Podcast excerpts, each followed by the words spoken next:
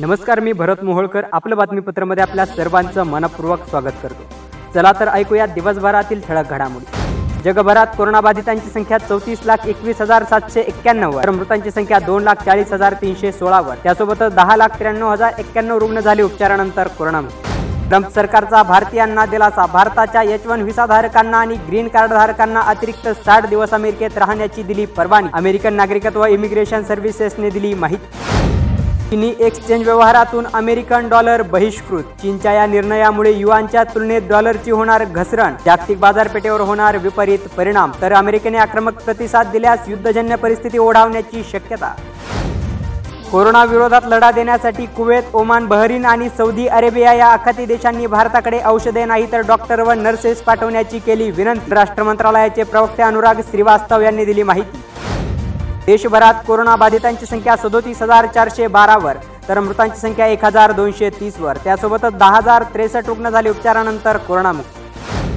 दारू गुटखा तंबाखू विक्रीसाठी केंद्राची सशर्त परवानगी केंद्र सरकारने दिली माहिती. लॉकडाऊन कधी संपेल यासंबंधी पंतप्रधानांनी देशाला संबोधित करून धीर देण्याची गरज काँग्रेस नेते सुरजेवाल यांचे प्रतिपादन. जम्मू काश्मीरमध्ये पुलवामा जिल्ह्यात दोन दहशतवाद्यांना कंठस्नान पोलीस विभागाने दिली माहिती. शुक्रवारी केरळमध्ये एकही नवीन रुग्ण नाही. केरळचे आरोग्यमंत्री के के शैलजा यांनी दिली माहिती. राज्यात कोरोनाबाधितांची संख्या अकरा हजार पाचशे सहावर तर मृतांची संख्या चारशे पंच्याऐंशीवर त्यासोबतच एक हजार आठशे एकोणऐंशी रुग्ण झाले उपचारानंतर कोरोनामुक्त. कामगारांना घेऊन जाणारी दुसरी रेल्वे आज उत्तर प्रदेशाकडे रवाना. महात्मा ज्योतिबा फुले जन आरोग्य योजनेच्या माध्यमातून राज्यातील शंभर टक्के जनतेला मोफत उपचार देण्याचा महत्त्वपूर्ण निर्णय. राज्याचे आरोग्यमंत्री राजेश टोपे यांनी केला जाहीर. राज्यातील नागरिकांना कॅशलेस व मोफत विमा संरक्षण देणारे महाराष्ट्र हे देशातले पहिले राज्य. राज्याचे आरोग्यमंत्री राजेश टोपे यांनी दिली माहिती.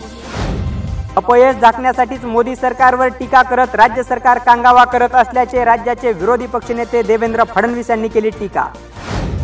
महाराष्ट्र दिनीच आंतरराष्ट्रीय वित्तीय सेवा केंद्र मुंबईतून गांधीनगरला हलवण्याचा निर्णय झाल्याने या निर्णयाविरोधात महाराष्ट्राचे उद्योगमंत्री सुभाष देसाई यांनी केंद्र सरकारवर केली टीका. मुंबई पुणे अहमदनगरमध्ये नौजवान भारत सभा व कामगार संघटनांच्या वतीने कामगार दिन साजरा. यामध्ये सोशल डिस्टन्सिंगचे पालन करत कामगार युनियन बनवण्याच्या अधिकारांसह कामाचे तास सहा करण्याची मागणी. राज्यात पॉझिटिव्ह आलेला पहिला पोलीस कर्मचारी झाला कोरोनामुक्त. अहमदनगरमध्ये आठ व्यक्तींचे अहवाल निगेटिव्ह. त्यामुळे जिल्ह्यातील कोरोनाबाधितांची संख्या त्रेचाळीसवर. तर आतापर्यंत दोन रुग्णांचा मृत्यू. त्यासोबतच पंचवीस रुग्णांना डिस्चार्ज मिळाल्याने अहमदनगरमध्ये सोळा रुग्णांवर उपचार सुरू. यासोबतच आपलं बातमीपत्र संपलं. पुन्हा भेटूया उद्या सायंकाळी सहा वाजता. तोपर्यंत नमस्कार. आपलं बातमीपत्र दररोज ऐकण्यासाठी आमच्या आपलं बातमीपत्र या अँकर पॉडकास्टला तसेच आपलं बातमीपत्र या फेसबुक पेजला भेट द्या. धन्यवाद.